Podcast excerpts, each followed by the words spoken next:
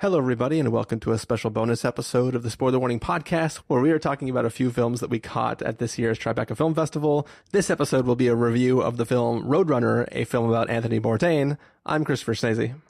And I'm Stephen Miller. And if you're joining us for the first time, the Spoiler Warning Podcast is a weekly film review program. Each week, week on the show, we're going to dive in, debate, discuss, and argue over the latest films coming to a streaming platform near you. This week, these next two reviews, um, they are coming to a little streaming platform near you. Anybody was basically able, at least if you're in the United States, to check out films that played here at Tribeca. Start, let's start out, Stephen, by just talking about our history um, or potential fondness for Anthony Bourdain, the the, mm-hmm. the person at the subject of this film. Right. I, I mean, so what Chris is clearly hinting at is I wanted to watch this movie because I have a great fondness for Anthony Bourdain. Um, historically, when I've been asked like who are the three people you would want to have at a dinner party, um, my answers, which many of them have not aged well at all, um, but one that was always a constant was Anthony Bourdain, um, and that's just because I think he is a very interesting sum of things that I am also interested in. Uh, he is a was a world traveler and a food like uh, aficionado, and he spoke very eloquently on the subject of travel and food. He's also just a phenomenal writer and clearly has very authorly like instincts. His his inspirations like Hunter S. Thompson, William S. Burroughs. Um, that is the sort of thing that like fuels his writing. And I, I always enjoyed when I would watch an episode of his show, the voiceover narration you could write it down and call it a short story. Like every single episode was extremely well done, and I really, really liked that. Um, but really, I just was into him because I loved first the idea of travel and then eventually traveling, and it became like a tradition to always watch the episode of one of his shows, No Reservations or The Layover or um, Parts Unknown, before I went to a place to be like, where should I eat? What should I see? How should I like prepare myself for this place. And he just kind of became a, a, a staple. Uh, I have read both Kitchen Confidential and Medium Raw, so I, I, I would say I'm a pretty big fan. I liked I liked his way of seeing the world a lot. I appreciated his travel shows, and I just thought he was a cool a cool person. Um, so I was excited to see a documentary about him. Yeah. On, on, the other hand, I know nothing about Anthony Bourdain, or I should say, I, I did know nothing uh, before sitting down to this um, to to watch this film. Um, but you know, I, I, was game to check it out because I I knew I over the years you have talked about him. Um, people at the office have talked about him, um, not just in his passing, but like you know other times for unrelated things. Um, so when when you you know messaged me the other day and you're like, hey uh, I just bought a ticket to this. Uh, we should probably do a review. I was like, sure. I just made you watch three Conjuring films. I can't really yep. complain about watching one documentary about a real life man. um, so, uh, yeah, so I was totally game for it. Um, and, uh, yeah, I think, I think we'll probably get into it over this course of this review, um, and be able to talk about sort of thoughts on it. But, but yeah, I went into this completely blind, knowing nothing about Anthony Bourdain. Um, and, uh, yeah, it was definitely an interesting watch. So, I, I have to say, watching it, I kept thinking, what is Chris feeling right now? Because we'll get into it, but because Anthony Bourdain's life was so public and on television, it could go one of two ways. It could be that they like you get such a sense because they have so much footage, or they are skipping key insights into what he is about. So we'll we'll talk about it in the review. But I feel yeah. like going in blind is such an interesting way to approach this documentary. Yeah, all right. Um, well, with that, we are going to get started. We are going to take a listen to the trailer for Roadrunner, a film about Anthony Bourdain, and we're going to come back and give you a review. You're probably going to find out about it anyway. So here's a little preemptive truth telling.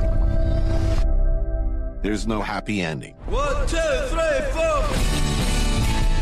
Chef Anthony Bourdain. Anthony Bourdain. Anthony Bourdain, the renowned chef and best-selling author of Kitchen Confidential. All the TV chefs are so cuddly and adorable. You know, maybe I'm the antidote or something. Has a new program, Parts Unknown. One minute I was standing next to a deep fryer, and the next I was watching the sunset over the Sahara. What am I doing here?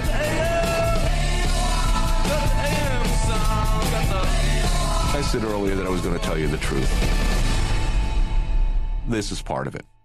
It was almost never about food. It was about Tony learning how to be a better person. when he threw himself into something, he threw himself completely. Why am I here? Am I insane?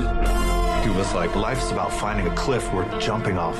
I'm going to look for something feral and wild. He was a traditional romantic. Reality was never going to live up to exactly how he pictured it. Hey, what's up, man? He was always rushing to get into the scene. He was rushing to get out of the scene, to go somewhere next, even if he had nowhere to go. He was definitely searching for something. You were successful, and I'm successful, and I'm wondering, are you happy? I know how hard it must have been for him to reach out to someone and be like, hey man, I'm not doing well. Nothing feels better than going home. And nothing feels better than leaving home. The bittersweet curse. Travel isn't always pretty. You go away, you learn. You get scarred, marked, changed in the process.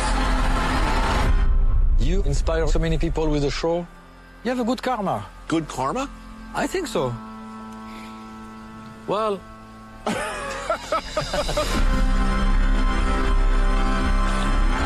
Some of you might ask, how is this food related?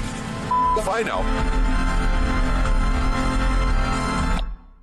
All right, so that was the trailer for Roadrunner, a film about Anthony Bourdain. Um, is basically a documentary um, that was made after his passing, and uh, is sort of an attempt to distill down who he was, and sort of maybe his states of mind at various points in his life as his career was sort of uh, doing its thing. Stephen Miller, how did you feel about Roadrunner, a film about Anthony Bourdain? Yeah, so so this documentary is very interesting for a few reasons. One reason is its subject has already pretty exhaustively documented his own life.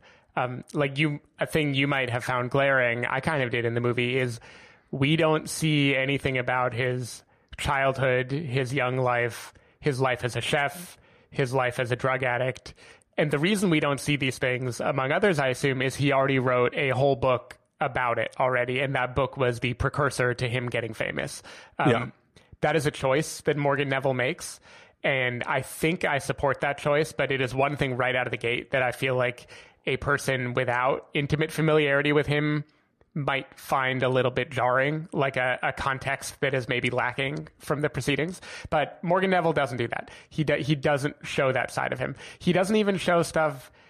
Anthony Bourdain wrote a follow up book, Medium Raw, like at least 10 years after Kitchen Confidential came out, I think, where he talked about what his life was like post fame and he talked about the pros and cons and some of the depressing moments that there was even a scene that he writes about about being in an island in the Caribbean driving blackout drunk hoping that the car is going to crash because you're just like despairing. Like he did so many things that could have easily been fodder for a kind of obvious documentary about his life trying to like trace a dotted line of you know how he would ultimately pass away.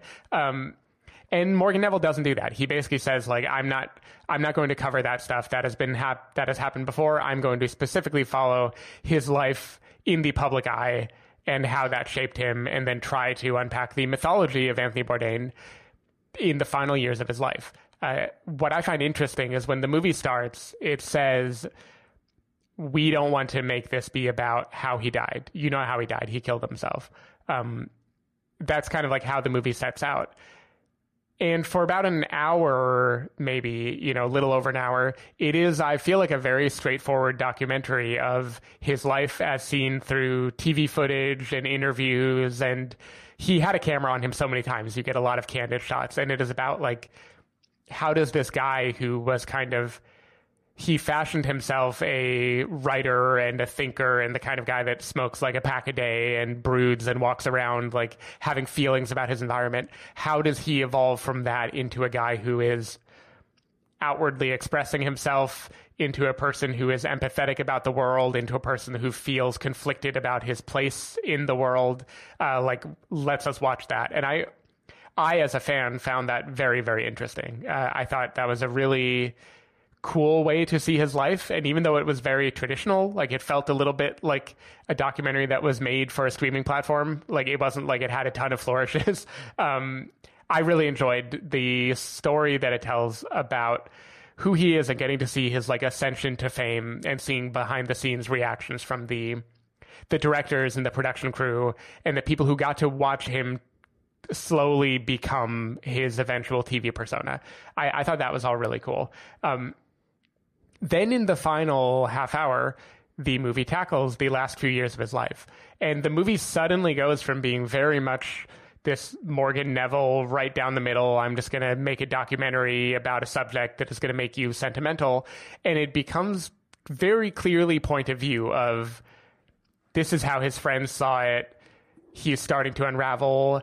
Um, the movie does not look kindly at all about on his relationship with Asia uh, Argento, even though it tries with words to be even-handed. But the tenor of the movie is very much like the years that he spent with her are seen as a like a sign, a red flag of things starting to not go well, and I found all of that very interesting and kind of uncomfortable. Like it, it, seems like the movie is prying a lot into who he was, and the fact that that is all on camera is very interesting. Like it specifically talks about moments where he is in front of the camera, he is in love, and he feels happy in Hong Kong, for instance, on a shoot, and yet things are chaotic, and it's like it's giving us a window into a person's emotions in a way that I found very shocking, partly because I remember that time when it was on. Like I remember the Hong Kong episode. I remember his relationship with Asia and like him becoming an outspoken defender of the Me Too movement. And I was literally at Cannes when she did her big uh, like speech to the Cannes people, and Anthony was like loudly supporting her for this. And it's so interesting to me to try to take my recollection as a member of the public of what happened and then hear stories from his friends about how for years they could see things starting to deteriorate and like I found that all very I didn't not like it. I think I really liked it, but it made me uncomfortable. Like the documentary made me uncomfortable in the end. And it the way it steers into that and just shows you kind of unsparingly how his friends felt, including anger at his decision to end his own life and at like the way he decided to do it and the people he left behind and like a little bit of resentment and a little bit of like it it was just it was way more provocative than I thought this documentary would be. And I going into recording tonight didn't know what rating that would yield for me because it's like I really liked it and it made me really uncomfortable and it is so much better than the boring version, but I also still don't know how I feel about it, especially in terms of whose voice we don't hear in the movie, considering how big a role they play in all of this. Um, yeah? I don't know. yeah, exactly. Like I, I can only hope that Asia was asked to participate and chose not to. Um, and it conflicts me because I, on the one hand, it feels like a kind of Courtney Love, Yoko Ono type of like vilification thing of a person who isn't there to defend herself. On the other, they acknowledge that she is not the cause of this. And also, if his friends do feel that those years of his life were a bunch of red flags, the fact that that is so not how I felt as a member of the public, like that kind of thing is what a documentary is for, is to tell me how different people feel about this man. Um, yeah. So I like I I don't know the ethics of it, but it just left me feeling very intrigued and kind of confused. It, I, I felt confused about the documentary. Yeah. Um, so yeah, so I guess you, you kind of like broke it into the two pieces. I can try to kind of like follow you down that trail. Um, so for me, as I said, I've haven't had a history at all with Anthony, Anthony Bourdain. Like I knew of him as the food guy that everybody likes. um, but that was sort of the extent of of everything for me. So I walked into this completely blind, just like okay, let's see what we get. And I th- I think I found on several different le- levels, I found this documentary extremely compelling. Um, there is there is an aspect kind of like we talked about in in uh, our review of In the Heights, where I was like, just the fact that like this is a man who there was another documentary crew trying to do a documentary about him when he uh, when he published uh, after he had published that first book and I guess that never came out. But this crew got all the footage from that. So at the beginning of the documentary, you're watching all this footage from before this documentary would have started in any other Right. normal sense of the word. So it's like what you are watching is this incredible magic trick of somebody who, it, like, in a way, it reminded me a little bit of Minding the Gap, where it's like somebody was filming all the time. And now somebody is putting together a documentary using this footage that was taken long ago, potentially in no context, and like building a narrative of who this person was based on what was happening at the time. And that worked incredibly well for me. Like, as I said, this is just a person. He's, he's incredibly charismatic, intelligent person who, like, you know, yeah, he, he is a great, uh, uh, writer and like just listening to him narrate his own crap, like there's just, just like nothing about his day, right? Was still compelling and entertaining. And I think Did watching you like that, his bit about Japan? The first, uh, the first piece of writing that he submitted. I felt like as someone who went to Japan, that might have resonated with you. Oh yeah, yeah, for sure. that definitely that definitely with me. Um, but like just just wa watching this person through this like in a way it's archival footage almost of of some unreleased documentary, and then seeing it slowly transition into uh, more modern stuff from the various programs that he worked on. And I think that there's there's once again it's it, it to me it felt like a little bit of a magic trick of this is a person who 256 days out of the year had a camera pointed at him at all times. And this documentary blurs because I didn't watch the show and I didn't see all these trips to all these places. I don't know what is show and what is between takes, what is while they're they're done for the day, but the camera's still rolling just because these people like the fact that these people were like, Hey, he he just got a deal for another book. Let's get him to do a television show about the book not about the book, but like that is the same premise as the book that he's starting to write. Let's just follow him with the camera forever all the time and watching them try to them shape him but him really try to shape them and sort of just the way he created this life life for him where he was kind of getting to do whatever he wanted and go wherever he wanted and like have a life that like you know you like when I started watching this film I was like oh I can see why Stephen really likes everything about whatever's going on here because like it's a lot of things that you really like travel food all these things. And it's really easy to get sucked into the way he experiences the world. And like as he as you watch him going from this guy who at the time we meet him in the documentary he's not this drug addict anymore. He still smokes pack a day and he's still like a little uh he's a, he's an asshole a little bit right? Um Sure, but definitely. He his evolution from asshole into kind of kind member of the world takes a long time, and it is it's fun to watch if you follow the show. But he was definitely an asshole yeah, for yeah. a lot. But like, but, but yeah, watching him make that transition and to care about the world and care about other people and care about, he's not just going to these places because he's checking off his bucket list. He wants to experience those places and see what's going on there. And, and like, it, it- it's funny because like, you know him from this travel food show. He's constantly eating food, but we never hear him talking about the food that he's eating, right? Like, we're only watching all the time that isn't him doing the eating. So it's kind of like weird to like, like I would I, I would watch the documentary. I'd go like, should I start watching this show? But I don't know if the show is the document. Like you know what I mean? Like I, it might be that I love this documentary and I watch the show and I just don't care. It just doesn't have the same sort of pull to it. But I really just liked watching this evolution evolution of a person and. I could see from the people that they were interviewing, like his close friends that he had been with over the year, who you get to see all these conversations they have over time and stuff, getting to see them talking after the fact, like once, like, you know, after he had killed himself and like their way of interpreting the different actions and different moments in his life, I thought was just incredibly compelling. And the, the fact that like, yes, he always had cameras trained on him for all these years of his life, but those cameras weren't always being operated by the same people. There were crews that came and went. There were there were people that he could and couldn't work with over time. Like just watching people talk just to see how much of his life passes with all these cameras there just something about it was kind of magical to watch. Even though i knew nothing about this person and didn't care starting it by the end i cared and i was like very like moved by like what i was watching.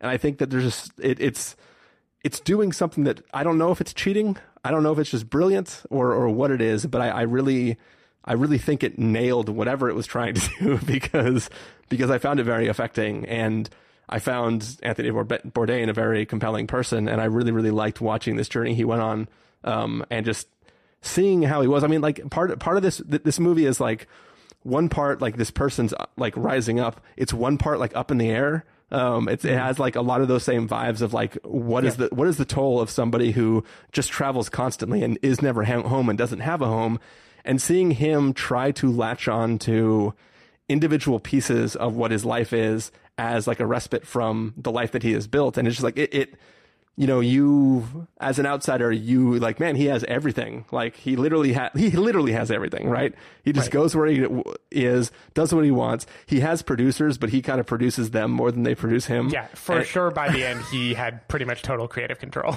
Yeah, yeah. And it's like, it's like, this is the dream. And then like that last half an hour, you're like, no, this is not the dream. Like this sucks a mm-hmm. lot. And also there are shots in this. They could have been from any point in his life. I mean, obviously it's when he was older because he has the gray hair, but I mean, like there are shots they put in like the montage after he has killed himself that like are the eeriest fucking shots where it's like they just found those shots where you see in his eyes like what he is feeling at the time and it's just, I, like right this film does amazing things and i i was so wrapped up in it that i didn't feel icky by the stuff at the I, part part of the stuff in my defense part of the stuff is that like i don't know what is they're always on camera. This isn't mm-hmm. it's it's not a it's this isn't the type type of documentary where he's he's fighting with her and she says turn off the camera and he says okay and just points it towards the wall and you're listening to their conversation. It's none of that. It's always cameras were there. They all know it's there. They're not really performing. They're kind of just doing their thing. And it's like it feels like you are watching you like we, we do see scenes where you can see that she's unhappy and she's not she doesn't want to like things it's it's not just other people seeing his devotion to her as a red flag um, or his obsession with her. There are you like other people are commenting on how she didn't like Yeah, the way he was complimenting how she parks in Rome and Yeah, yeah. kind of like awkwardly trying to wiggle out of the conversation. yeah so so you can see the the fractures in the relationship that they had already building it might have been that they could have added 10 more minutes of interactions to soften that sudden jump to like and then these tabloids come out um but i think that like i thought it was given the fact that all the footage we were watching is real it didn't feel like a hit job of like how can we edit this to be whatever? Um, but also that's an editor's job is to get whatever the story is they want to communicate. Um, so i can't like take it at full value i guess. But I, I yeah I, I just i just found it incredibly compelling. And by the end um, the only thing I, that weirded me out was um, one of his friends decides to do something he thinks he would have enjoyed at, right at the end of the film. And i was like even if he would enjoy that anybody witnessing you do it, how do they interpret your actions You talking about what David Choe does? with the feigning? Yeah. Yeah. Yeah, I, w- I wonder because the crew is there, what kind of permission they might have gotten for that. It's uh, yeah, it was interesting. See, Yeah. I liked that. I felt like the the movie goes out on the note that I would expect it to. Also, that painting he does is so fucking rad. There, there's that scene in the middle where he's painting him just like sitting like in a chair. Whatever Yeah. that, that style is, I was definitely about it. Like, like Yeah. that painting was really rad. Yeah, no, I I mean I, I do want to say like the talking heads in this documentary are like there's like a bunch of cool people in their own right, especially like David Chang, the restaurateur who shares one very hurtful thing Tony said to him about fatherhood. Yeah, yeah. Um, he, I don't know if you've ever seen uh, Ugly Delicious, but that's like a great show that he does where he talks about food and talks with other chefs and stuff. Uh, Dave Choe is on that a lot, and he's just like a really cool artist and kind of a he's kind of like an artist and a personality. Like I feel he like he just shows up and has interesting things to say and a bunch of different stuff. Yeah. Um, yeah, like it. It was interesting seeing Tony's what I assume was Tony's inner circle. Um, like one, you mentioned the word icky, and like I felt ickiness, but I don't know if that is me condemning in any way so much as me just feeling like unease. And part of it is that I like lived this present tense, and so I remember multiple years of Tony and Asia being together, right? And they were much more in the public eye than his wife Ottavia was. Um, I didn't actually know a whole lot about her, except for I knew that Tony got into a kind of like dad rock jujitsu phase late in life to some episodes, he would be like, and now I'm doing jujitsu. And it's like, okay, I didn't, that's not what we're here for. when it when it got to that part of this film where it, like it suddenly starts talking about that, I was like, "The hell am I watching? When did this happen?" Yeah, but also that guy No, is he's like ripped. Like he was Oh, in yeah, he super great super shape his ripped. whole life. Yeah, there's there's an episode of one of his sh- I don't even know which version of the show, maybe the layover, where he goes to San Francisco Bay Area. He's been multiple times, but in one of them he goes to the Bay Area and he spends like a third of it at a jujitsu place. And I was like, man, I wanted to see you go eat at like restaurants near my apartment. but I mean, he's he's done that too. He's been to the Tonga room. He's been to some yeah. places. Um, but anyway, like to me, Asia Argento, especially because again, the years of 2016 to 2018, you know, the Me Too movement was happening. She was in the public eye. He was in the public eye a lot. He was kind of like proudly standing with her and doing the talk show circuit and everything. And so for me, seeing her feel kind of like a, the like the footnote at the end of his life that signified everything spiraling felt so incongruous from how I experienced it, where like she was who I thought of as like his partner. Um, and that that was just a strange thing to witness. Like I don't think I really right now feel ethically troubled by the movie. It's just the movie didn't like Morgan Neville made Won't You Be My Neighbor. Um, he makes documentaries that know how to make you cry. Yeah. And this documentary was very sad. It, th- there's a crushing thing. Uh, it's in the trailer even about like the the bitter contradiction. Nothing feels better than coming home, and nothing feels better than leaving home. That is such a great up in the air style like you're fucked either way type Yeah. of sentiment. And so much of Anthony Bourdain's life and art and this documentary is about that feeling of like you're lost in a place and you find joy in there, but also loneliness. And is that a sad feeling? And who are you when there's just this sea of people blurring around you? And like, like, there's a lot of heavy emotions in here, but Neville does not do the tear jerk, make you cry documentary that you could easily do about a man who committed suicide. Yeah. Um, and the fact that he steers it into the the anger and confusion and sadness of friends and them trying to find explanations it, it it's just not what I was expecting and it makes me want to say that this isn't really a documentary about Anthony Bourdain the person so much as the myth of Anthony Bourdain and what it mean he means to the people in his life Yeah. and like people who are shaped by him and who experienced him grappling with the like the hollow place that he used to be. Like, I, I don't know how to explain it, but it felt like the documentary shifted into being that. And it was a really interesting twist that I think I respect a lot. And I like that it makes me uncomfortable. I think that's where I've landed in the end, is Yeah. I like it. And it also just isn't the clean cry that I maybe would have wanted. Yeah, and, and and I think too that like I don't, I don't, I, and, and also to preface it, I know this isn't what you're saying necessarily, but like part of why that sort of that sort of shift started uh, as it was happening, I found it compelling and didn't really bother me at all was because I didn't see it as uh, Asia being the reason he was spiraling, but that he was spiraling, and when she entered his life, he latched onto her. So it's Right, not that she's it- the life raft that he grabbed onto. yeah, like she is not a leech that sucked the life force out of him. He was like already spiraling and he held on for a while to this one thing and he was distracting himself the same way I'm sure previously in his life. He distracted himself with heroin and cocaine and like whatever um in the early days. But like it was this was the thing that he was putting all his energy into because it distracted him from all the other stuff that was causing him to spiral in the first place. So I, I see as yeah, you could say that he did it because of her, but it's not because of her that he did it. Um, Right. Well, and, and as you've acknowledged, like that isn't what I think the documentary is saying either. I, I definitely don't think it's trying to draw a straight line. Well, It's not a the hit final job, day of his life, it really is. But mostly, it's Yeah. talking about his emotional state.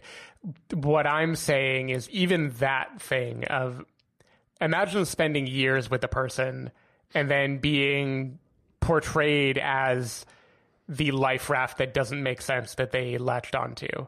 That still feels dismissive to me in a way that like we don't know their inner life, so maybe a documentary couldn't, and maybe they didn't have a group of mutual friends who can wax about their relationship. Maybe they were kind of this island, you know, and the um, the stories of the crew and people in his life all saying like this is left field and I don't understand it supports that maybe it, it really was this kind of silo and this thing that was out of the ordinary. It just I just felt like th- there is like a whole life there and it this is one very strong narrative about it but what if it isn't accurate like that's what makes me feel kind of uneasy Yeah. um, because it is it isn't like sid and nancy or something this isn't like and then they became heroin addicts together and blah blah blah. You know this is the things that this movie is pointing to as the red flags are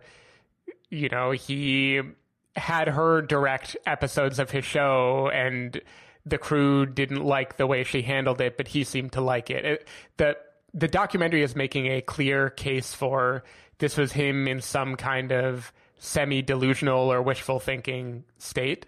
And I think I believe the documentary, but like the the fear that that isn't accurate makes me feel strange about how strongly the documentary pushes it. I, Yeah. I guess that's just how I how I felt. Yeah, and I, and I guess I'm I'm sort of watching this as a narrative film where I just take for granted what I'm Right. watching as being 100% fac- factual because I don't have any sense of who this man was, and I'm like, hey, if if if the doc- documentarian and four of his closest friends say it, then it must be accurate. It, and it, it very well, it probably is. It, like Yeah. real time while I was watching it, though, that was the pit in my stomach feeling is like, ooh, this is this is saying things I don't want to hear about him. You know, that was kind of my Yeah, like yeah. visceral reaction. Yeah, uh, it's like where we find out that like that conversation he had on the balcony right before it happened, like was completely made up. Right. like, like if that sort of thing the, came the out, Instagram story. that would just be like Jesus. Yeah, I mean, I think it's very accurate, and it like I, I did find it moving that his friends, you know, are tearing up talking about him, and it seems very genuine. Like I, I felt like David Chang's story about like the meanest thing Tony ever said to him, like those are Yeah. very powerful, and it speaks to like just how much he cut both ways and how much he meant to people. So I do believe it's genuine, and I think them all feeling this way is a very strong sign, and it paints a portrait that is not unethical or bending the truth. It was just my my reaction watching it in real time because it was so different from how I wanted to feel about it was just like the the discomfort of being given a narrative that wasn't the one that I was expecting. Yeah. Cool. Um, any last thoughts before we get to verdicts? Um only that you should definitely pick places that you've visited and eaten in and watch an episode of a show. I'm pretty confident any episode you'll wind up liking. So Yeah. I'll just put my stake in the ground and say that. It's not that much about food. Are are these available on a particular streaming platform? I feel like Hulu has a lot of them now. Okay. But old episodes of No Reservations were clearly like ripped from like low res 4 3. Like they're not that pleasant to watch. So later seasons are probably better. Gotcha. Cool. Um, well, let's go ahead and get to our verdicts then. Stephen, if you're going to say must see, recommend with a caveat, wait for rental, pass with a caveat, or must avoid, what would you give it? I, I mean, I really liked it, but I'm I'm gonna have to say recommend with a caveat only because I have this big gnawing thing about how the film handles the last few years of his life that I think might be totally fine and great and solid documentary filmmaking, and it might be manipulative and like because I don't know, that's just like that stuck with me. So Yeah. it's recommend with an asterisk, which is this might be must and I may never know. I may never know the answer. Yeah. It would be curious, like, once this is more publicly available, if there is, uh, if she has a reaction to it or anything. Mm-hmm. Um, who knows if she's tuning into to the Tribeca Film Festival? yeah, she must be familiar, like aware of this documentary. Yeah. Uh, well, for me, I am going to give it a Reckon with a caveat as well. Um, I, I, I, I really, really enjoyed it. Um, I, you know, I don't have the context for like this documentary wasn't for me, but I still found it incredibly compelling. Um, and I really, really liked uh, going on the journey that I had this weekend watching this film. So, um, you know, is it going to stick with me like some of like the documentaries that like I would throw out as recommendation to random people? Maybe not. Um, but I, I still think it was pretty great. And just the, the accomplishment of, you know, having access to like hundreds of thousands of hours of like raw footage just to be able to put together this, like that is a feat yeah. in and of itself. Um, and it's kind of amazing to then put on top of that like all the footage from whatever that previous documentary group was doing um, when that book came out. It just, I yeah, I, I, was I was very impressed with with what I got taken, and uh, looks like I got some homework now to check out some episodes of the show. yep. Cool. Well, that's going to bring us to the end of this review of Roadrunner, a film about Anthony Bourdain. Stephen Miller, people want to find you throughout the week. Where can they do that? Uh, people can find me at twitter.com slash sdavidmiller or sdavidmiller.com. People can find me at ChristopherInRealLife.com or Twitter.com slash ChristopherIRL. You can find the podcast over at TheSpoilerWarning.com where you can get a bunch of the back episodes of the show. If you want to subscribe to the show, you can do so in Overcast, Stitcher, Apple Podcasts, or wherever podcasts are found. If you want to know when the episodes go live, you can follow us at Twitter.com slash SpoilerWarning, Facebook.com slash The Spoilerwarning, or Instagram.com slash The Spoilerwarning. If you want to get hold of us directly, you can send an email to fans at TheSpoilerWarning.com, or you can use the contact form on our site yeah, music for this episode will come from the little jingle to the Tribeca Film Festival. So hopefully you're enjoying that. And uh, yeah, that's it. We are going to take off. We have one more Tribeca review to bring you, and that is a little review of a film called Poser. So um, stay tuned for that. We'll see you in just a bit. Bye. Bye.